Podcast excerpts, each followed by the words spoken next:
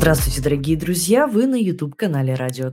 Наши подкасты – это проект Латвийской Кресполи школы. У микрофона Анастасия Федорова, и сегодня у нас будет очень интересный выпуск. С нами на связи иеромонах Корнилий, настоятель храма Казанской иконы Божьей Матери в Усть-Нарве. Здравствуйте, отец Корнилий. Здравствуйте. Очень рад вас видеть. Я тоже. У меня, кстати говоря, первый опыт э, общения со священником по стримярду. Это очень интересно. Отец Корнилий, скажите, в какой церкви вы служите? Я служу в Эстонской православной церкви Московского патриархата сейчас, уже три года, потому что до этого я служил в Санкт-Петербурге, где я родился, вырос. Как и когда вы решили стать э, священником? О, это постепенно произошло. Я до этого учился, поступил, точнее, после девятого класса в педагогический колледж номер два на Замшево, тогда он находился. Сейчас его уже нет, он был как бы при нынешней системе, которая в России есть, образование, теперь у нас единственный есть колледж номер один, Некрасовский, который вобрал в себя все те здания, которые были э, и принадлежали другим педагогическим колледжам в Санкт-Петербурге. И вот э, тогда он существовал, номер два был такой на Замше находился, я поступил на учителя начальных классов, дополнительные квалификации в области истории, что я могу преподавать историю с 5 по 9 классы. Вот, и я там учился до 2002 года. В 2002, когда я его окончил, к тому времени уже назрела ситуация, и я думал, куда дальше поступать, либо продолжать учиться в Герценовском, либо в семинарию. И семинарий уже перевесил к тому времени, и я пошел Санкт-Петербургской духовной семинарии. Какие предметы изучают э, священники? Ну, помимо общих, которые, наверное, изучают все, конечно, у нас нет математики, физики, еще, еще чего-то на каких-то курсах, но э, что философия в расширенном таком объеме довольно большом, э, и из светских таких дисциплин литература, риторика, история — это такая светская дисциплина, которую все гуманитарии изучают.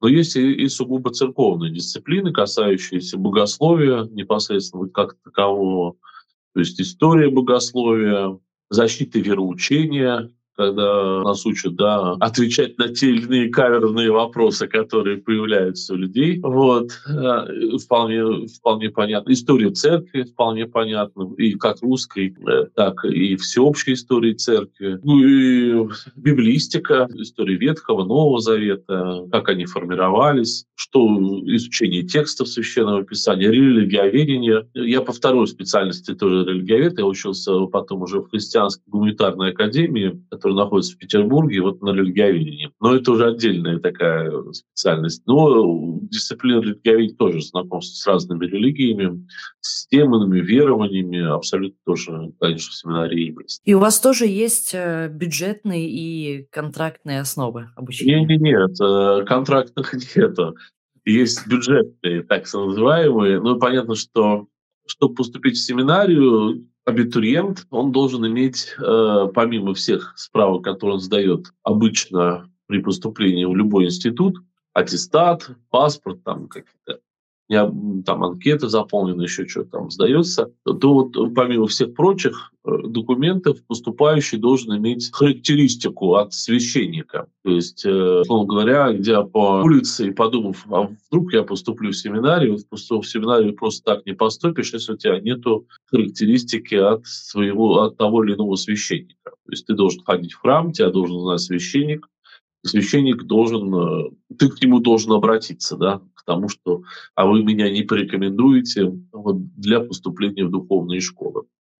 И тогда, конечно, если твой духовник, как говорят обычно, или кто тот священник приходской, который тебя знает, сочтет, что да, действительно, ты хороший кандидат, как мужского, так и женского, Э, пола, потому что в семинаре учатся же и девушки а на регенском отделении, то есть они учатся управлять хорами церковными, то он пишет характеристику, и ты подаешь вместе со всеми основными документами вот эту характеристику священника. Ну, она обычная, там, я знаю такого-то человека, он там верующий христианин, там регулярно ходит в храм, условно какие-то такие фразы, фразами он описывает, что да, человек церковный, который может претендовать на то, чтобы стать абитуриентом. Сколько лет учатся? Ну, раньше, как я сейчас думаю, что система была баллонской, поэтому 4 года была семинария и 2 года магистратура. Ну, в магистратуре, естественно, если человек хочет, он пойдет, если он не хочет, он не идет. Вот, это уже как бы такая дополнительная ступень.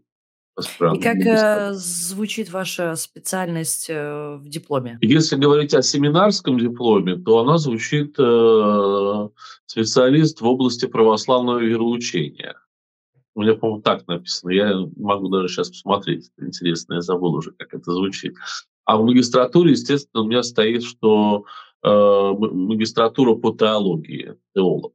Тем более сейчас семинария, э, семинарское образование оно приравнено к светскому в России. Диплом котируется семинарии как как обычный диплом любого учебного заведения, и поэтому там, скорее всего, я думаю, стоит э, вот эта дисциплина теология, которая сейчас имеется в э, реестре э, всех этих специальностей. А сколько лет вы уже служите? Девять лет, десятый идет. Сейчас десятый пошел. А сколько вам лет? А мне 35. Я в 26 лет стал священником. Почему? Почему вы стали священником? Ну, я говорю, это как-то очень так гармонично было. Это момент того, что я по одной специальности учу педагог, а с другой стороны для меня было очень всегда ну, важным. Я считаю, что это на самом деле самое важное служение, самое важное дело, которое может себя посвятить человек в жизни. Поэтому для меня это был таким очень, э, очень гармоничным ответом на мою веру, что я стану, стану священником. Не обязательно любой мужчина, уходящий в храм, должен стать священником. Это же не обязательно. Но для меня это было вот таким неким естественным моментом дальнейшего служения. То есть я понял, что я хочу этим заниматься всю жизнь. Вы, получается, в 26 лет дали обед э, безбрачия. Да, да. Но до этого вы встречались с женщинами? Конечно, безусловно. А я думаю, что это педагогическое, это было цветник э, девушек. Вот. Говорят, что э, педагогический это цветник, да, а школа это гербарий. Ну, вот такая шутка ходила раньше, то действительно, ну, мужчина, учащийся в педагогическом институте, он, безусловно, окружен девушками. Как вообще работает этот а, обед? Ну, то есть, а, вот я не могу э, жениться, но встречаться можно? Ну, видите, э, тут, тут полный запрет на так ну, то, то есть это полный запрет на любое как и сексуальное отношение с женщинами, если женщина дает, то это с мужчинами. Поэтому любая, любая, любая встреча, она подразумевает какие-то отношения, дальнейшее развитие отношений. А их быть не может, ну вот если так говорить. Да, конечно, бывают разные события, жизнь разнообразна, но в идеале, конечно, не должно быть этих отношений. Для человека ценностями ведь э, всякий раз появляются разные ценности в жизни, и все-таки есть более высокие ценности и менее высокие ценности в жизни человека. Поэтому его, почему бы не счесть, что человек помимо семьи может поставить какую-то более высокую для себя ценность, нежели просто создание семьи, женитьбы или выхода замуж или рождения детей. Вы Любое... допускаете, что вы можете влюбиться и покинуть э, просто церковь? Знаете, это может произойти с каждым. То есть э, я думаю, что отвечать, э, сказать, что да, все, сто процентов мне э, этого не произойдет, может быть, Господь тебя проверит и скажет, вот смотри, как ты это пройдешь. Вот. Но, естественно, ты, ты же не кому-то даешь эти обеты, не, условно говоря, даже не людям эти обеты даются, эти обеты даются Богу, поэтому в этом отношении это мои внутренние отношения, да, меня и Бога. А человек, давая эти обеты, он не, при, не по принуждению дает, становясь монахом, он их дает абсолютно добровольно. И отсюда потом человек все-таки, становясь монашествующим, он должен себя проверять. То есть он себя... Есть определенный период, который дается до монашества, когда человек может себя проверить, задать себе те или иные вопросы э, перед этим. Поэтому это не такой, знаете... То есть перед тем, как дать обед, есть какой-то условный срок, Период, да, когда период, ты условно говоря, который когда ты можешь передумать, когда ты себя проверяешь, э, А сколько этот ты срок, э, Он длится? всегда разный, довольно разный для разных людей, но от года до 2 он обычно. Мгм. А с точки зрения Библии, а, это вообще грех вот так вот, э, служить служить, потом влюбиться, э, жениться, детей зачать? Я опять же говорю, ты даешь обет, то есть обещание, и, э, это твои отношения с Богом, как ты их выстраиваешь. Если такой момент случается, что там кто-то влюбляется, кто-то женится или кто-то э, выходит замуж, уходя из монастыря, это всегда всё равно кризис веры, потому что человек давал некие обеты, которые он нарушил. И вот этот момент, конечно, трагедия определенная для любого человека будет, несомненно. Как, э, ваши родственники, кстати, отреагировали на то, что вы решили пойти, э, служить в церковь? Ну, они спокойно отреагировали, потому что к тому времени я уже ходил в храм, вот, э, регулярно. Я в 13 лет пошел в храм, и мама, конечно, сначала насторожилась, потому что в семье никто не ходит. Вот, а мальчик, там, в воскресенье вместо того, чтобы пойти на футбольное поле погонять мяч, вдруг идет в храм. Довольно странный такой момент для человека светского. И, э, но отец ее успокоил, сказал, что там же его плохому не научат. Она как так успокоилась от вот этой фразе. И я, то есть, к тому времени, как когда поступать было уже в се в семинарию, уже все все нормально к этому относились, и это было таким довольно естественным для всех. А не переживали, что в внуков не будет? У нас же не католичество. В католичестве все священники целибаты, то есть все священники дают обет безбрачия. В православии священник может заводить семью, здесь гораздо проще. Это мое решение, то есть мо монашество- это дополнительный момент. А то есть не обязательно вообще было этот обет давать? Если, э, понимаете, человек в конце обучения в семинарии, он решает, да, ка каким образом он будет служить священником Богу. Либо он женатым служит, что довольно естественно. Вот, то есть он заводит он женится, заводит семью, детей и служит. А что либо священник, э, служит не женатым, то есть тогда он принимает монашество. И это этот вопрос ставится перед каждым, э, перед каждым выпускником. Конечно, у меня бывают, э, как у любого мужчины нормального, сексуальные фантазии, мысли и всё прочее. Я не скажу, что, знаете, ангел во плоти здесь с крыльями сижу, нет.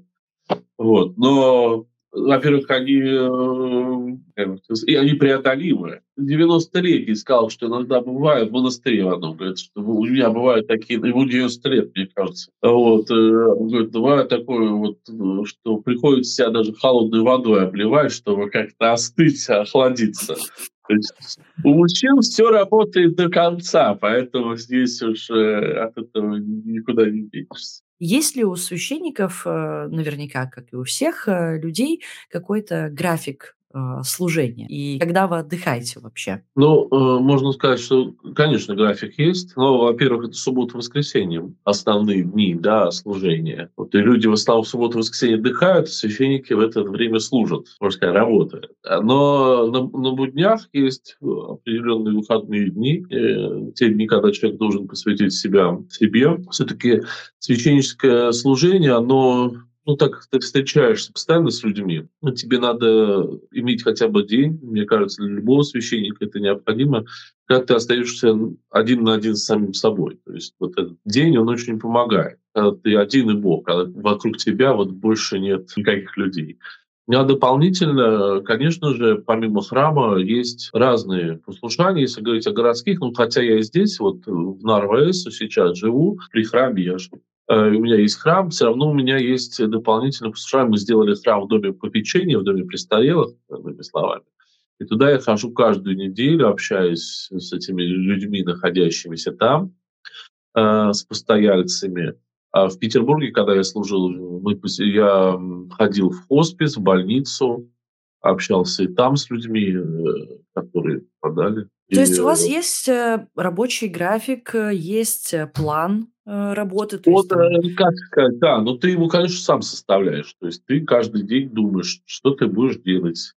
Или у тебя есть дополнительные моменты, что тебя ждут, да, там, за понедельник в одном месте, во вторник в другом месте тебя ждут. Поэтому он так сам собой формируется потихонечку. Условно говоря, можем сказать, вы работаете там, э, 2 через 2, э, 2-4, 2-5, Можно как это сказать, что, знаете как, как этот, эм, что это график ненормированного рабочего дня. То есть один день у тебя очень занят, а второй день у тебя менее занят.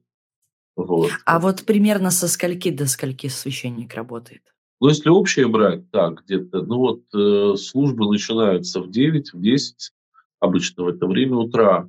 Ну, где-то с 8 утра, ну, там, до 7 вечера ты обычно занят.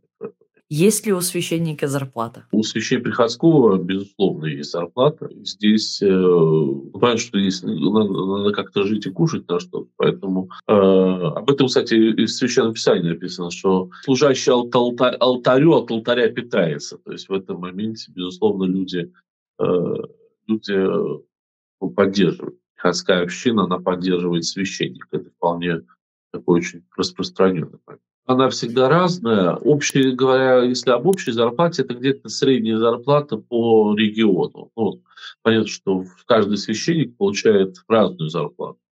В Петербурге это будет одна зарплата, в Эстонии это будет другая зарплата, ну, там, не знаю, где-то в Махачкале какой-нибудь будет третья зарплата. Ну хорошо, Вот какая зарплата у священника в Усть-Нарве, у вас лично? Ну, где-то примерно, ну, вот минимум мы берем 600 там с чем-то евро. Минимал. А максимально? Максимально она неизвестна. То есть она может доходить, я не знаю до какой. То есть Ну, у вас вот э, за 10 лет э, работы какая была самая э, высокая зарплата и от чего это зависело? Ну, было такое, что вот вы в какой-то месяц э, заработали 800 евро. Да, это естественно может быть, когда, допустим, у тебя требы, да, то есть ты идешь, освещаешь дом, там, машину, квартиру, условно говоря, или кого-то на дому совершаешь, да, люди тебя благодарят, естественно, у тебя, они тебе, ну, у тебя может сложиться зарплата больше в этом, в том Но или ином эта благодарность, она фиксируется для налоговой. Благодарность это священник может да. себе забрать как официант чаевые, грубо говоря? Это да, это как официант чаевые, грубо говоря. У меня есть к вам список еще более неудобных вопросов. Так Пожалуйста. хорошо, Ну, отвечайте, не могу остановиться. А сколько стоит вообще осветить дом? Это ни- нисколько, то есть это нормированная плата. Ну, то есть нету такого, я что вы договариваетесь о цене, они мы просто никогда не говорят, договариваемся о цене, я всегда говорю, сколько вы хотите, столько вы и дайте. Потому что один человек может дать, условно говоря, там, 50 евро, а второй может дать 10 евро. Ну, потому что у всех разные доходы, у всех разные возможности. И в этом моменте ставить человека перед каким-то выбором того, что вот давай, вот у тебя, там, условно говоря, 30 евро, а не можешь, я тебе дом не освещу, такого же нельзя себе позволить. Поэтому в этом моменте сколько, сколько человек сможет, столько и пожертвует. а у самой церкви есть такой перечень э, услуг? Как вот они вас находят? Эти По люди, храму. которые хотят осветить э, Они приходят в храм, говорят, хочу осветить. Там, и все. Там, мы договариваемся, когда им удобно и когда мне удобно. Если А вы с этих денег что-то должны э, дать церкви? Или вы можете их собрать на свои э, нужды? Э, Я могу земные? забрать, если говорить о требах, то, конечно, в большей степени, если треба, а, слово треб- требуется, да, то это, естественно, для, ну, обычно всегда священника, священник требу оставляет себе. Во, все, во многих храмах это так. Бывает в храмах, что сдается деньги от треб в, в общий котел, когда много священников. Потом она распределяется, то есть в течение месяца набирается та или иная сумма, и она распределяется среди, среди священников поровну. Бывает такой вариант. Есть же такая услуга в церкви а, отпевание, да, э, Да. ну, на похоронах. Сколько она вот стоит именно в вашей церкви?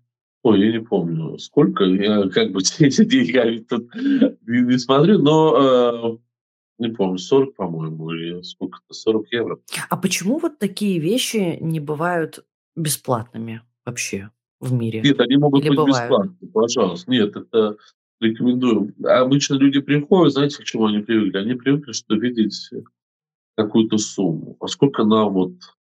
э, Ты им говоришь, я через это проходил, ты им говоришь, мы можем абсолютно как бы никакую сумму. Нет, ну вот и скажите, какую сумму вам лучше дать? И ты всегда в некой растерянности от того, что а какую ты назовешь? Ты условно ставишь ну, какую-то да, сумму в этом плане. Потому что мы вот такие... И, и людям легче в этом. Почему? Потому что в большей степени мы же отпеваем не прихожан своего храма. Если прихожанин, можно даже отпеть и, так. Он ходил в храм, он в этом храме молился, он в этом храме, условно говоря, жертвовал на содержание этого храма. Человека, верующего, обычно прихожанина храма, отпевают вообще без денег. Потому что я, как священник, с ним прожил определенную жизнь. Маленькую, большую, но определенную жизнь. Я знал этого человека. Он для меня как, как друг. Вот. Но если человека приводят просто в храм, естественно, это некая такая, такой символ от родственников, я больше бы сказал, что вот помолитесь за нашего близкого родного. За 40 э, евро. Ну, условно говоря, 40. А сколько длится отпевание по времени? Где-то минут 40, наверное, полчаса, или так где-то. Полчаса обычно. Чем вы еще занимаетесь помимо э, вот э, церковного служения? Может быть, у вас есть какое-то хобби? А, ну, может быть, вы в приставку играете? Может нет, быть, у вас есть PlayStation? Нет, к сожалению, не знаю. Может, кто играет. Это вариантов много, чем можно заняться. А, но телевизор я давно не смотрю, мне достаточно интернета, поэтому в этом моменте я просматриваю интернет. Если говорить о хобби, то я довольно много читаю сейчас исторической литературы, у меня появился свой э, недавно абсолютно канал на Ютубе, поэтому я его сейчас пытаюсь как-то развить. И в этом моменте это мое хобби пока начинается вот таким образом. А вот. А какая тематика YouTube-канала? Она разная. То есть э, я сделал несколько блоков, только он пока-пока только начинается. Он называется Корнелиана по началу имени. Ну а приставочка Анна, она всегда была сопутствующая э, неким сборником. Э, где есть один герой с разными историями, которые абсолютно друг с другом не соотносятся. То есть это история либо об, о каком-то предмете, который вот из истории в историю кочует, ну как бы это разные истории, да, вот. Либо это об одном и том же человеке, но с разными и тоже историями. И вот здесь, ну недавно у меня вышло интервью с Водолазкиным, он там единственное, кстати, видео есть пока на канале, э, с Евгением Германовичем, хорошие друзья, и вот мы с ним записали это интервью. Э, это писатель, он написал довольно много сейчас уже романов, он переводится на многие языки мира, очень популярный писатель сейчас в России. Мы с ним сделали такое интервью. Учиться можно на абсолютно любую профессию, ну, когда ты священник. Если ты священник, который не противоречит твоему положению, твоему сану, который бы не оскорбляла его. То есть, наверное, вышибалы в каком-нибудь баре ты работать точно не будешь, условно говоря. Ну, потому что это как Но вообще, стану... чисто теоретически, священник может э, служить и, я не знаю, подрабатывать в такси, например. Может, почему нет? Очень многие священники, особенно за рубежом, потому что приход не может содержать священника, да, народу не так много, служат в субботу-воскресенье как хобби, для них это как бы условно то есть для них это такой момент их реализации как священников будни не работают на светских работах. Я, допустим, дополнительно сейчас э, учусь в Московском институте психоанализа. Для, я получаю сейчас образование психолога. В этом есть какая-то такая ну, положительная сторона в том, что священник не оторван от жизни народа. То есть он понимает, как, чем живет его паства, и да, очень хороший такой вариант. Обязательно ли э, верующему человеку ходить в храм? Он же может э, верить э, в Бога, но в душе, как говорится. Становится ли он от этого менее верующим? Но опять же, что подразумевать под верой? Мы говорим, что вера есть уверенность в вещах, ну, я, э, невидимых как видимых, желаемым ожидаем как в настоящем. И вот такая формулировка, что я невидимое считаю видимым, а желаемое, ожидаемое считаю уже настоящим, это действительно атрибут веры. То есть, условно, любой ученый перед тем, как доказать ту или иную теорему, ту или иное предположение, он все равно верит э, в свою гипотезу. Он не может не верить, иначе бы он не доказывал. А следовательно, для него уже желаемое является в настоящем, условно говоря. Понятно, что она может не сбыться или э, не пройти научных каких-то фактов, поэтому она может быть отвергнута. Но изначально он, конечно, в это верит.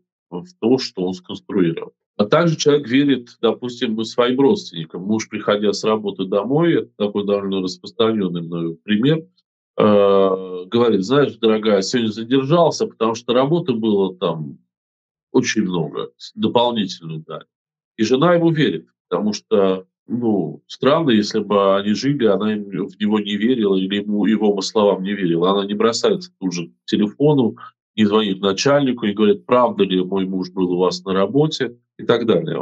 Хотя вариантов множество, где он мог провести это время. А вот религиозная вера – это всегда некая встреча, встреча с Богом. То есть, условно говоря, человек даже живя в семье верующих, в семье священника, допустим, ребенок священника, для него может не ставить вопрос, там, надо ли поститься или не надо, там, что музыка, э, что во время поста, допустим, мы не слушаем музыку, условно говоря.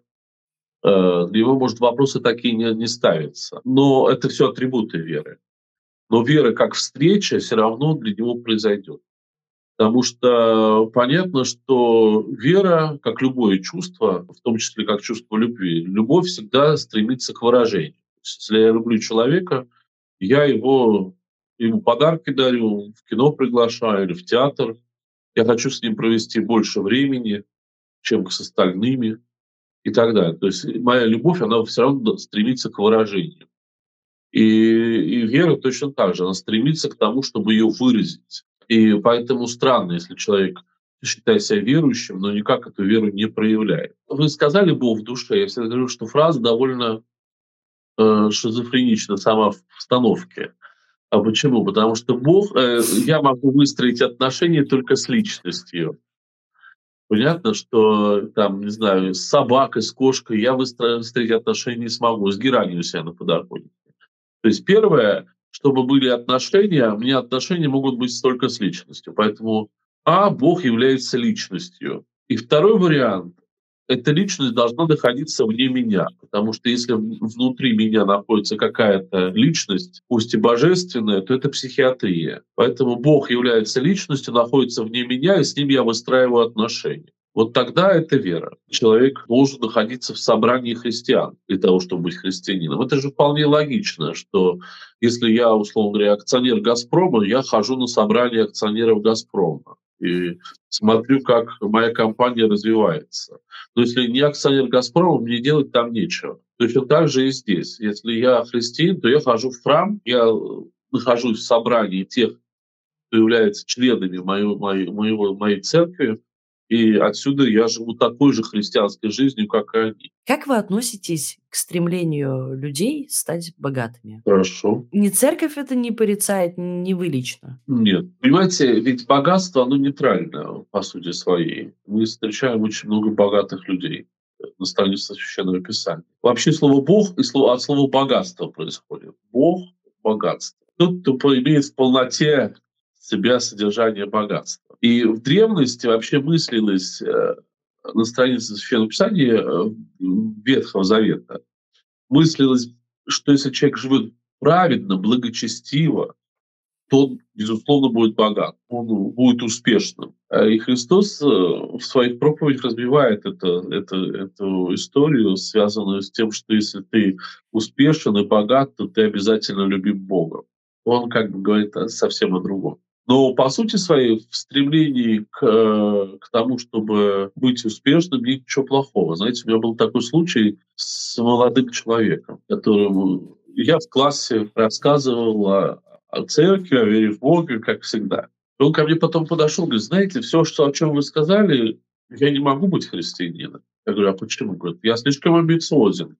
Я хочу быть успешным, я хочу быть богатым, я хочу состояться в этой жизни, а вы говорите о каком-то смирении, терпении, любви к врагам. Это вообще как бы не соотносится с тем, к чему я стремлюсь. Я говорю, знаешь, мне кажется, что христиане более амбициозны, чем ты. Говорит, да, говорит, а почему? Говорит, потому что христианин ставит перед собой задачу стать святым. Но ведь это же большая амбиция, чем стать богатым. Когда человек говорит, а я буду святым, это, это гораздо больше амбиция, чем стать богатым. Патриарх Кирилл долларовый миллионер. Дальше что? Хотела спросить, как вы к этому относитесь и вообще, ну, как бы это нормально? Деньги, которые идут на храмы, это же не деньги патриарха Кирилла.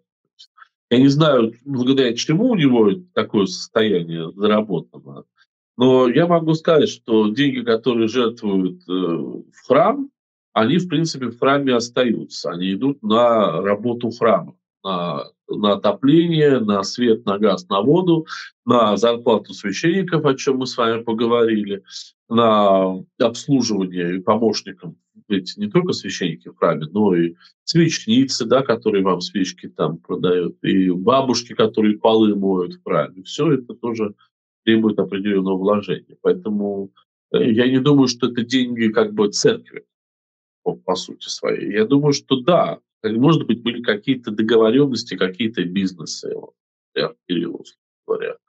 А может быть, ему кто-то, какой-то богатый человек, с которым он общается, там, не знаю, перевел за что-то еще. Я как бы не знаю сторону этих денег, не думаю, что она складывается из церковного фонда. Ведь по сути своей вы понимаете, что церковь сейчас, она переживает кризис. То есть верующих людей, вот действительно верующих, о котором я говорил, которые регулярно ходят в храм, которые исповедуются, причащаются, их где-то 2% от всего населения. Это небольшой процент. А имущества очень много, которые требуют вложений. И это самая большая проблема ну, в любой церкви очень много храмов, а в принципе людей, которые их могли бы содержать, очень мало. Поэтому в большей степени, конечно, приход э, в больших городах, они зависят от спонсоров, они зависят от жертвователей, как лучше такое слово, наверное, употребить, чем от прихожан. Как вы думаете, какой основной спонсор у патриарха Кирилла? Я не знаю. Вообще не знаю. Я как-то этим вопросом не занимался, какой основной спонсор у них.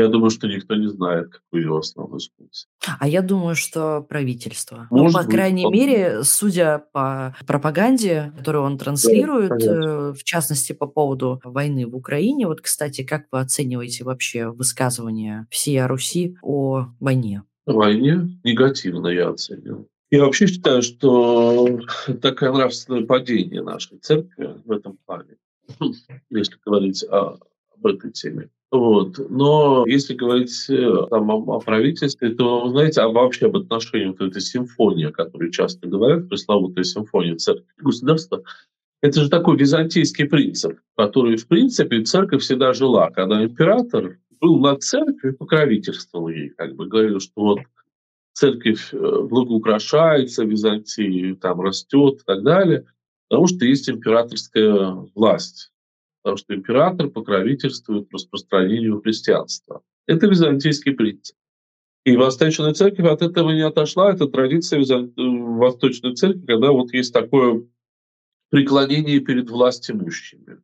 Это было в царскую эпоху, это было в советское время, это есть сейчас в Новой России. Но Вообще, с вашей точки зрения, хорошо или плохо, что э, политика и правительство вмешиваются в дела церковные и наоборот? Я считаю, что это плохо. Должна ли эстонская православная церковь стать э, независимой от э, московского патриарха, и может ли она это сделать вообще? Ой, это я не знаю, это не ко мне вопрос, это к Евгению э, Владыке вопрос.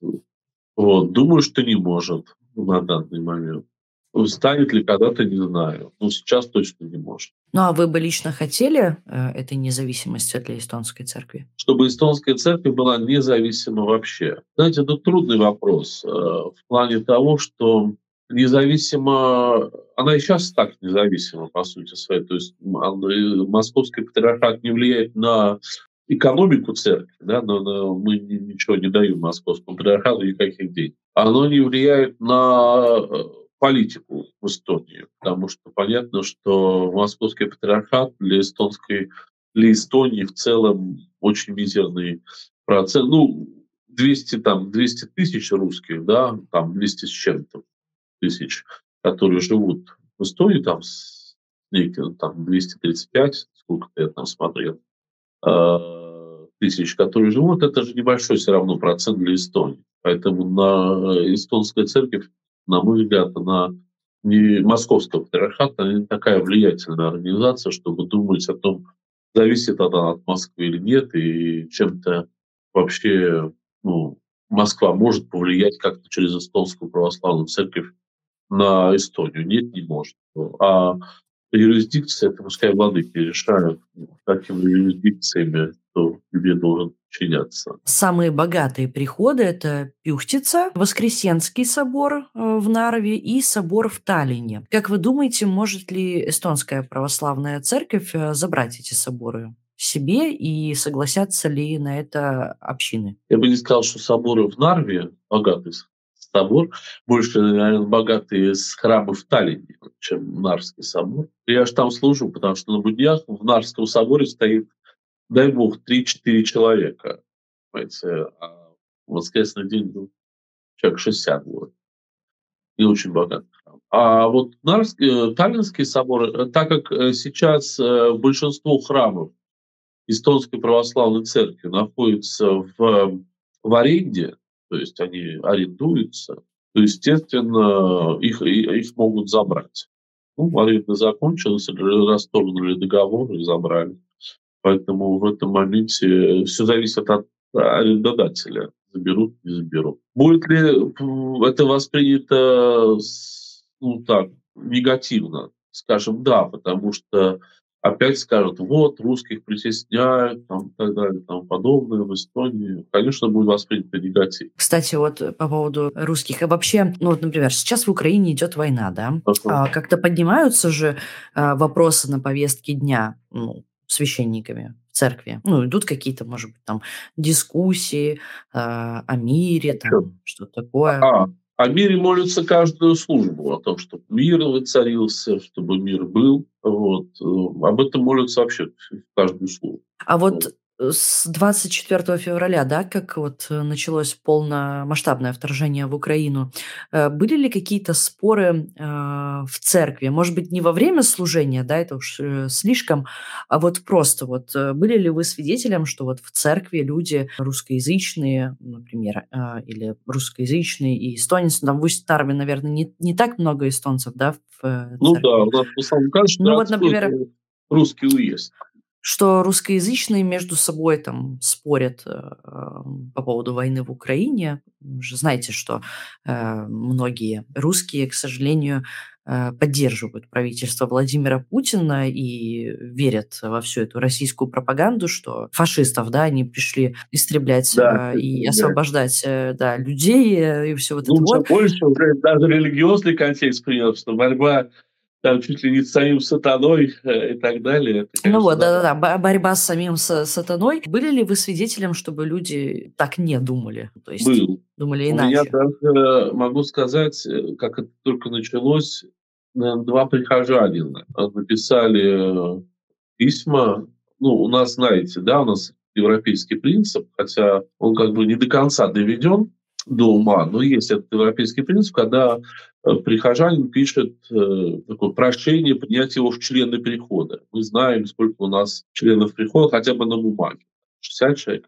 Когда они написали эти прошения, что прошу исключить меня и членов прихода. Почему? Потому что вот позиция и проповеди патриарха их огорчили. И они сейчас, допустим, в храм не ходят. Большинство прихожан вашей церкви, они поддерживают э, военную агрессию или нет? Ой, здесь э, нет, конечно. Большинство прихожан, э, они очень далеки, как бы. Ну, мы, во-первых, не разговариваем на приходах, на приходе вообще о войне. Сразу было воспринято, что мы должны молиться просто о мире. Поэтому мы не говорим о каких-то военных положениях. Но в большей степени, конечно, все ощущают это как трагедию определенное время была вспышка того, что многие боялись, как бы вот война не расширила свои границы. Вот. Но сейчас как-то успокоился с этим вопросом. Но, ну, то есть нормальный русский христианин будет молиться о мире, а не о том, чтобы российская армия да, там, э, захватила Конечно. Киев.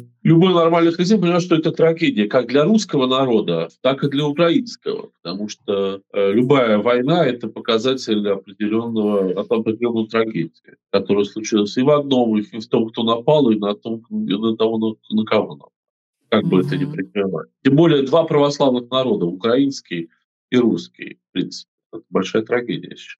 Отец Корнилий, большое вам спасибо за Спасибо интереснейшую вам. Мы с вами беседу. Друзья, вам спасибо за то, что были э, с нами. Подписывайтесь на YouTube-канал «Радио. Точка», Подписывайтесь на э, YouTube-канал отца Корнилия. Ссылочку вы Спасибо сейчас большое. можете видеть у нас на экране.